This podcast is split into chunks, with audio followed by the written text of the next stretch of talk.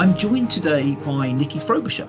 Nicky is a facilitator and coach specializing in leadership and management skills and business coaching. Nicky came to coaching through her degree in mathematics and an early career in IT, working for IBM, Procter & Gamble, SG Warburg, and Chase Manhattan Bank.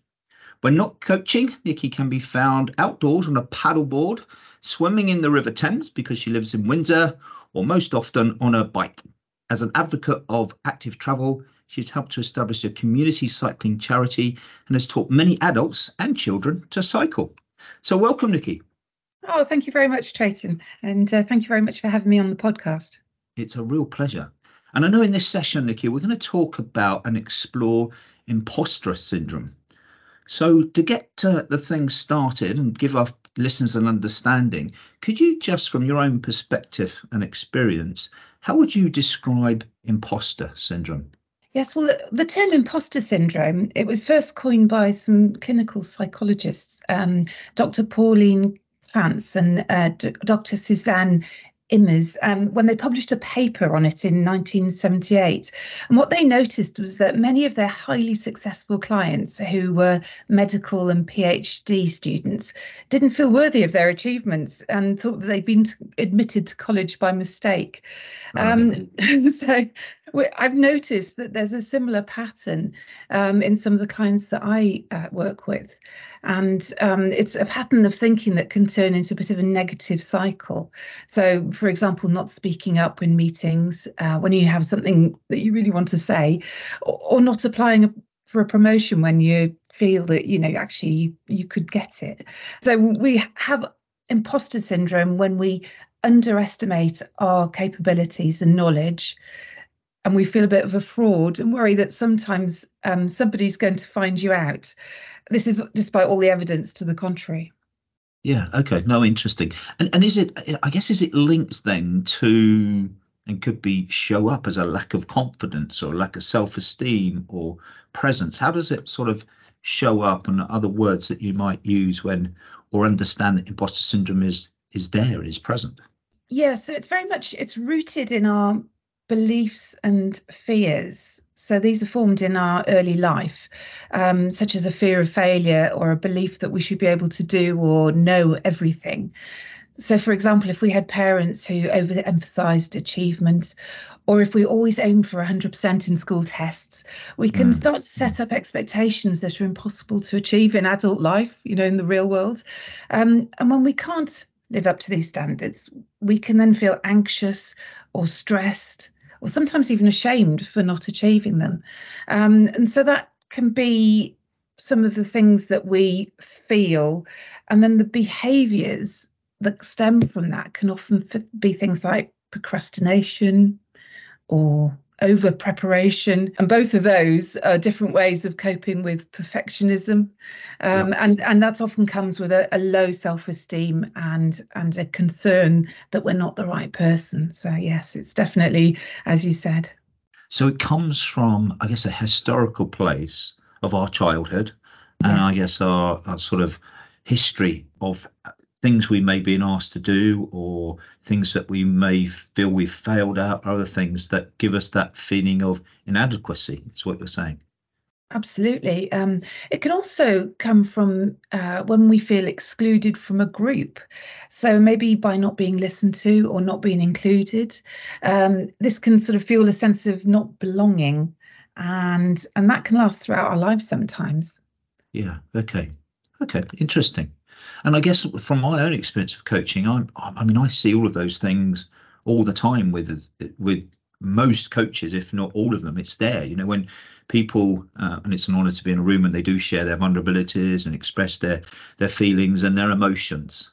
Um, so I, you know, it's it's obviously present, but we're giving it here. I guess in some ways we're giving it a, a label Yes, exactly. And I guess whenever we label something, there's always a danger there because people go, I've got imposter syndrome, or they put themselves in that box, which straight away sort of limits their their views or perspective or beliefs in in what they can or, or can't do as, as case may be. So just unpack that a little bit more for because it's quite a broad statement that we've we've used there and just if we can narrow that down you're right. Uh, we can we can start to label ourselves or label our coachees, mm.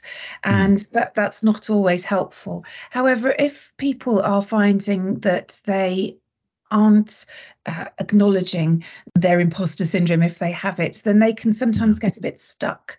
So, just understanding that they're not alone, um, that it's quite normal to feel like this. In fact, um, there was a KPMG study that found that 75% of female executives across all industries have experienced imposter syndrome at some point in their careers. So, it's actually quite a normal thing, but actually something that we can work towards uh, getting rid of and, and moving beyond. And actually, I've worked with lots of women in executive roles. So, for example, they're, they're always trying to get just one more qualification uh, to validate mm-hmm. their knowledge mm-hmm. and prove that they're worthy of a job, something that they're already doing perfectly well. And the impact of that is that actually you can overwork you can you can be overstressed you can have too much you can add too much to your plate um, and sometimes that can cause a drop in performance um, a drop in job satisfaction and then all that energy that's used to worry and overcompensate can lead to burnout so it can actually be quite useful to catch it before that happens Okay, good. Well, there's a lot of stuff there. So if I can un- just unpick some of that, it's interesting you say that it can lead to burnout. So yes. I guess it's important both as the coachee, the individual, to notice it and manage it. And we come back to that about, I guess the question is, how do you manage it yourself, or how does a mm-hmm. coach help manage it, which is part of our role. Um, the other thing you mentioned, and I don't know if it's just from the study, but again, I hear it spoken more about with females who talk about having imposter syndrome more than males. And I don't know from your own experience or the research you've done, is there a sort of a, a balance in that, or is it more tend to be that that women have imposter syndrome or or express imposter syndrome symptoms more than than males I think you've hit the nail on the head there that actually women tend to talk about it more often. Mm. I think it's at least anecdotally experienced equally by men and women. And the reaction to it and the behaviors that might be slightly different. Uh, but it's definitely the fact that women will talk about it especially to other women and to their coaches, that means that we notice it up more often. Yeah, no, okay.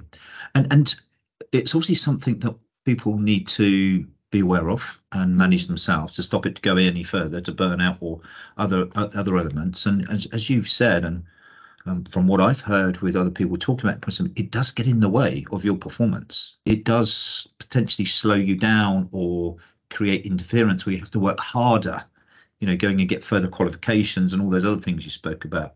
So, what are some of those approaches that individuals can take, and as a coach, you can provide to help them to address the imposter syndrome? Mm, yes. Well, as as I know from myself, when I start a project, until I feel as though I know enough about it and I can actually, you know, I can see the end so i can mm. understand that i can get my hands around it completely i actually find it really difficult to start it and so that's my perfectionism and fear of failure coming out as procrastination. So I want to do a really good job. And so I just don't do anything until I know I can do it. And I often find myself cleaning out a cupboard instead or something like that. Um, so often it's the deadline that makes me start. And then I always wish I'd started earlier.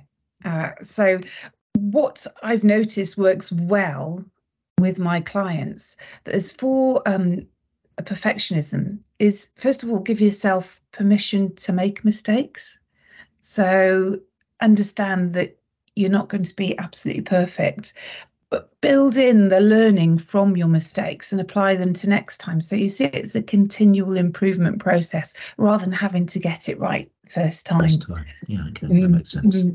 so it's like a growth mindset in the sense that i'm going to do this i won't get it wrong i will make mistakes but i can learn from those and be better next time Absolutely. Absolutely. Yeah. It just gives you a chance to develop rather than feel as though you're the the finished item already. Right. And with a procrastinator, which is the other part of what I do, um, I don't know if you remember a book by Susan Jeffers called Feel the Fear and Do It Anyway. and, uh, I don't know that. So, no, I don't know, but I will look it up and we'll put it in the show notes so people It's such a good phrase. It means yeah. just get on with it sometimes. Um, and actually, um, my son introduced me to the 10 minute rule, which is set yourself a 10 minutes to start and just start and see what happens. And quite often, it's breaking that barrier of starting means that you'll carry on. So allow yourself the opportunity to walk away after 10 minutes. Often I don't. I, I find myself getting into the piece of work and then and then it's I'm good to go from then on. Yeah, okay. I, I guess my listeners will be saying, how do you get yourself to start that first 10 minutes? Because that's the big hurdle, right? Once you start it, using you know the introduction, it's when, when you start to ride a bike, it's it's easier, but getting mm. into that and feeling comfortable in starting it that first 10 minutes. So any tips for our listeners for that, Nicky? Yes, understanding the why you're doing it. What's important about this piece of work? What is it that's motivating you to do it? And really try and visualize that end result. How are you going to feel when you've actually achieved it? What mm, are you going mm. to be able to let go of once you've achieved it? So all that stress and worry. Um, really trying to think about the end really helps you to just take that first step. Yeah. And I use a nice question at this stage, it's very similar to that. You know, what's that going to give me? Yes. Um, yes. because it's going to if it's not going to give me something that I really want, the desire to start it that first 10 minutes is not high enough because the reward or what it's going to give me is not valuable enough to start and go through that my word, not yours, but that pain of that first 10 minutes, because that's the hardest bit, right? Yes, it is the hardest bit. And and sometimes we can ask, well, what's the worst that could happen? Mm. And just verbalizing that and you can start to really break down some of those uh, barriers and think about actually is that realistic? And even if it is what what could you do then? Um, and actually talking about it with somebody can really help you to understand that it's not quite as bad as you think it's going to be. Yeah. And i guess another sort of refinement of that question is you know, you know rather than what's the worst thing that could happen is what's the consequences of consequences of not doing it yes absolutely because there's always a consequence yeah. of not doing something as well as doing something um, yes. So again, you know, if the consequences are quite negative and it, it may get you to sort of step onto that platform, onto that 10 minute space to do that. Um, so that may be another approach as well. Yes, um, uh, we have other behaviours that sort of come along with uh, imposter syndrome. One manager I worked with, she was feeling really out of her depth in a new role and she started to micromanage every aspect of her team's work. And this was to try and regain some control. Um, but her perfectionism was causing stress in the group and starting people were starting to resist and actually ironically her fear of losing control was causing that exact situation yeah so, okay so you see it come up consequences not just for the coachee but also for those around them certainly if they're a, a leader of, of individuals. Yeah okay. So it can um, have wide ranging impact yes. Yeah. And i'm curious to just explore when you have a coaching conversation and someone doesn't use the language imposter syndrome mm. but you know that that's there and we, we've talked about the labeling and we need to be very conscious about labeling Mm. What what are some of the signs that you notice with your clients where you go, there's an element of imposter syndrome or, or consequences of that that's getting in the way of this individual's performance and allowing them to to shine and play their best game? Yes, often it manifests as self doubt um, people get caught in a bit of a cycle of thinking, what do other people think of me? Am I good enough? Am I going to be able to demonstrate my skills, my abilities? Have I got the skills and abilities? And um, people can sometimes seek reassurance and praise. And then once they have that, they then dismiss it because right. they think, well, actually, no, I'm, I don't quite believe that. Hmm. Um, so I found that the best way of tackling this is for people to ask for feedback with evidence. Okay. So something tangible that they can really see. Hmm. And and even if it highlights your weak spots, it can give you something to work with and it can give you real information that you can keep hold of um, so that you can start to build a picture that other people see of you, not just how you see yourself. Yeah. Um, and I guess with the feedback, as you say, it's sort of third party data. Mm. Um, so it, it's the perception or facts from another party, which then helps you to reposition, have a new perception about actually the facts of the impact or what you're doing in, in that environment, which then helps you, I guess, build up a, uh, more confidence to be able to go and do those things that you thought you might not be able to. Absolutely. And um, I've got an example of a client who he was doing a, a lot of people pleasing in the sense that he had a he had um, a, a client and he would answer their requests within minutes, even though the SLA was 24 hours, um, which was great service for the client but it meant that my coachee had no time in between the requests to do the planning for the next project. And he felt that he would be letting people down if he didn't respond straight away. So after working together, we ident- first of all identified that he what he really wanted was to give a high quality long term service, and he explored those limiting beliefs, which were that the client would be annoyed or upset with a longer response time and actually decided to go and ask for some feedback from the client. Yeah. And they absolutely said, no, you do a great job, but we don't need you to respond quite so quickly. Mm. Um, and it would be fine for you to take a couple of hours, even half a day. And so he then rearranged his working day so that he could have some really good quality, deep thinking time in the morning um, and could do all that planning. And then he could, you know, he knew that he could get to deal with all those requests in the afternoon. So that feedback really helped him to understand what it was like from other people's perspective. And it allowed him to let go of that anxiety that came with wanting to be on top of things all the time. And, and the word that's sort of coming to the surface for me, Nicky, here is expectations. Yes. So expectations that I have of myself, expectations that I perceive others have of me, and wanting to constantly meet those expectations. And I guess the imposter piece is not thinking that I'm meeting any of those. Or if I am meeting those, how do I achieve that? Because I, I just don't know.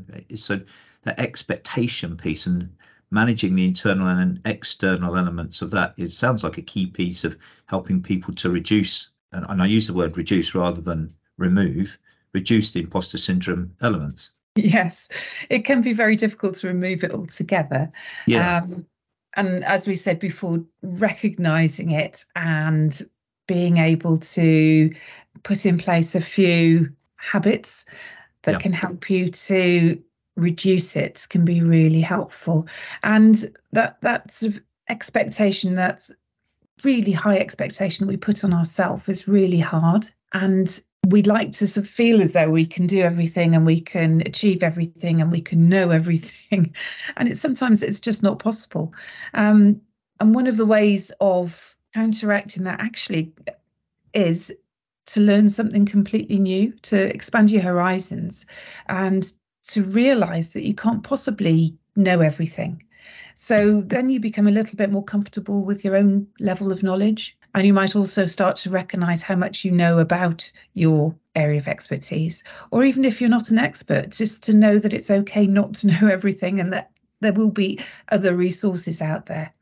And actually, your skills might lie in a slightly different direction. So, what we're saying here then, it's a case of finding techniques and approaches, feedback, for example, learning a new skill, building your expertise, but realizing you're not, you don't know everything and you're not expected to know everything. And, and those doing some of those things helps to reduce the impact of imposter syndrome.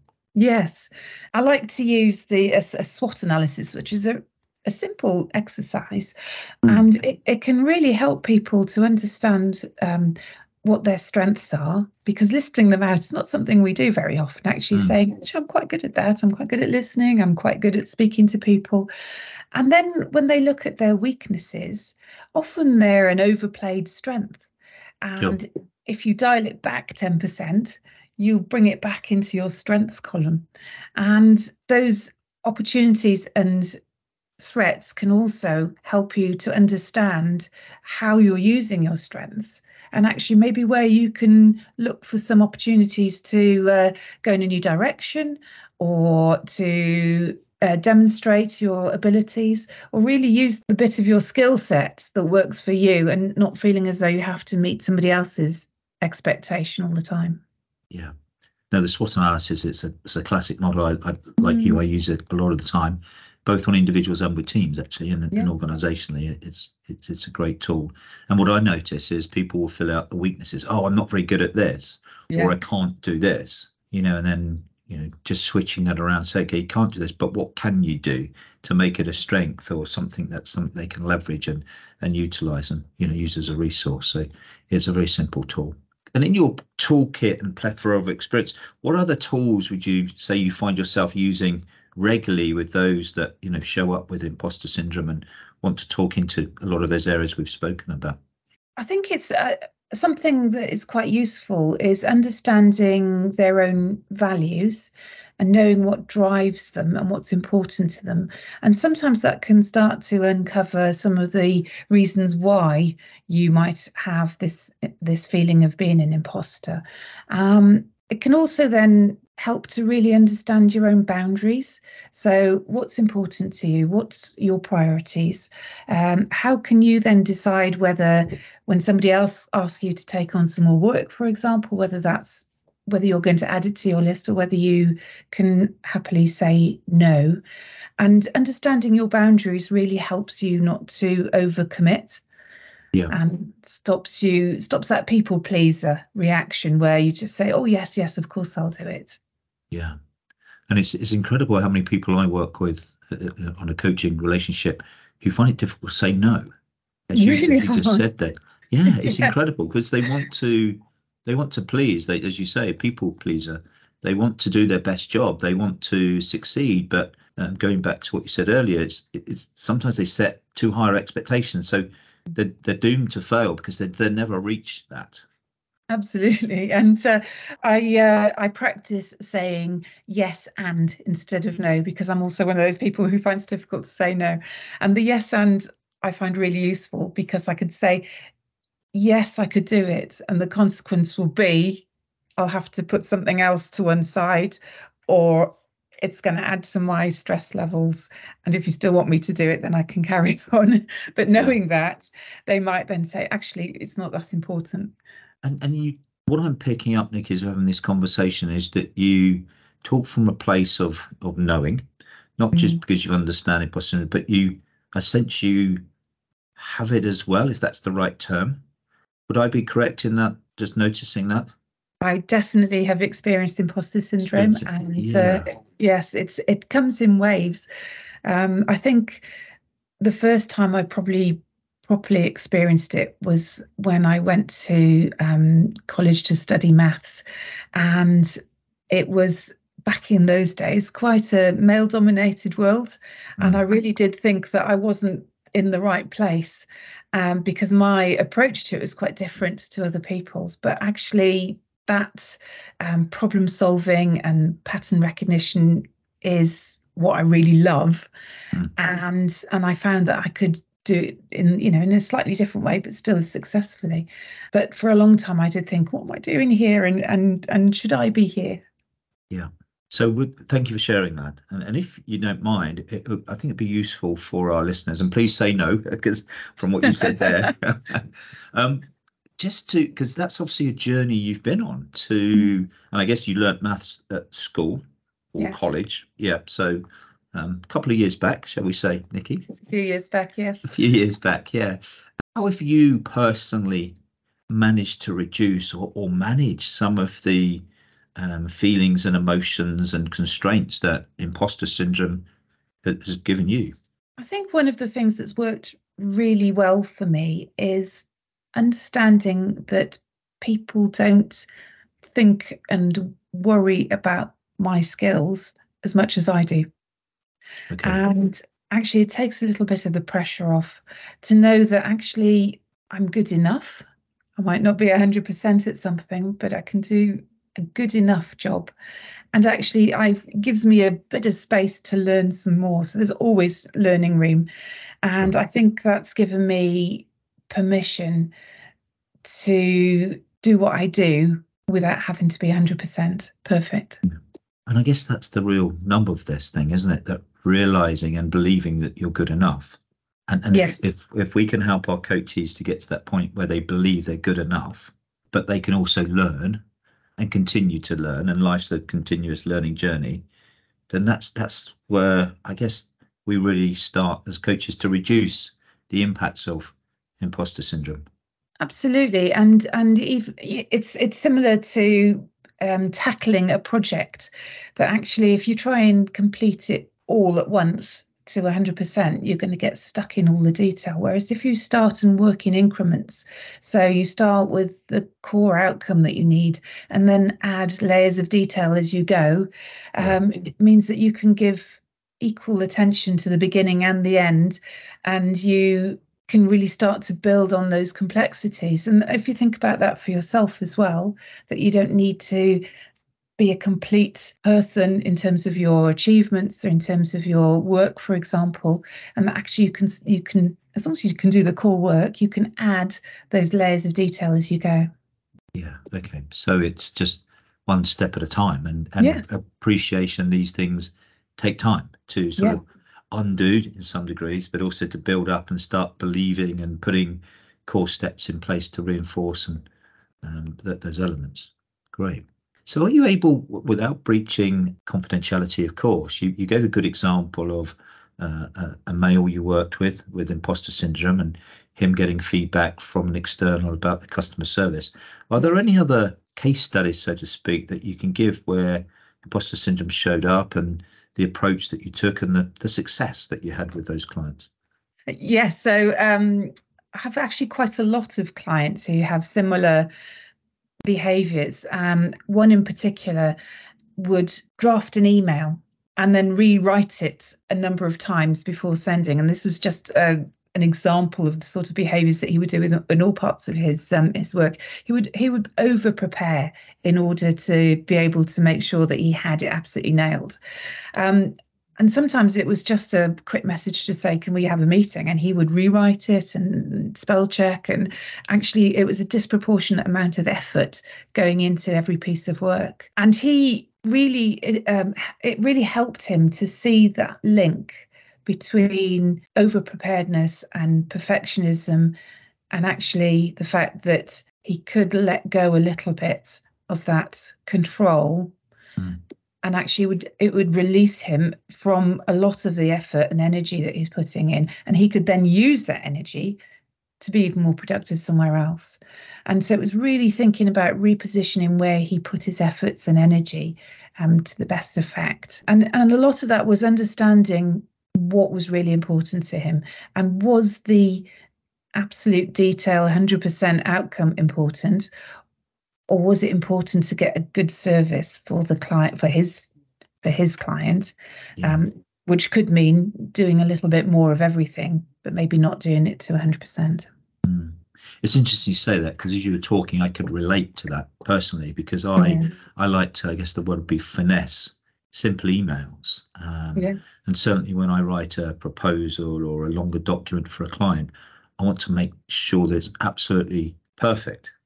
Yes. Um, but actually, most of the time, the client comes back and says, "Yeah, thanks," and, and there's a short response. You think, "Well, I could have done that in a quarter of the time," and so it, it's it is about managing that sort of. And, and good question. I I don't know where that comes from or why I do that, apart from wanting to to get it right. So I guess that's just listening to you, you know, I'm yeah. reflecting for myself here about how that might get in my way. And as you say, pull a lot of energy and refocusing that, not just on the task, but on the people around me as well. Yeah. So, are there any other case studies? Because I, I, think this really brings alive, you know, um, the coaching and some of the challenges that that we face as coaches, and obviously you face quite, well, it sounds of it, quite regularly with your clients.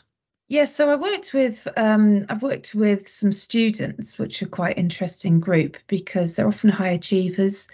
Um, they often have um, high expectations, um, especially if they're PhD students. They um, can can feel as though they've already achieved an awful lot, and yeah. and actually landing their PhD itself is is a huge achievement.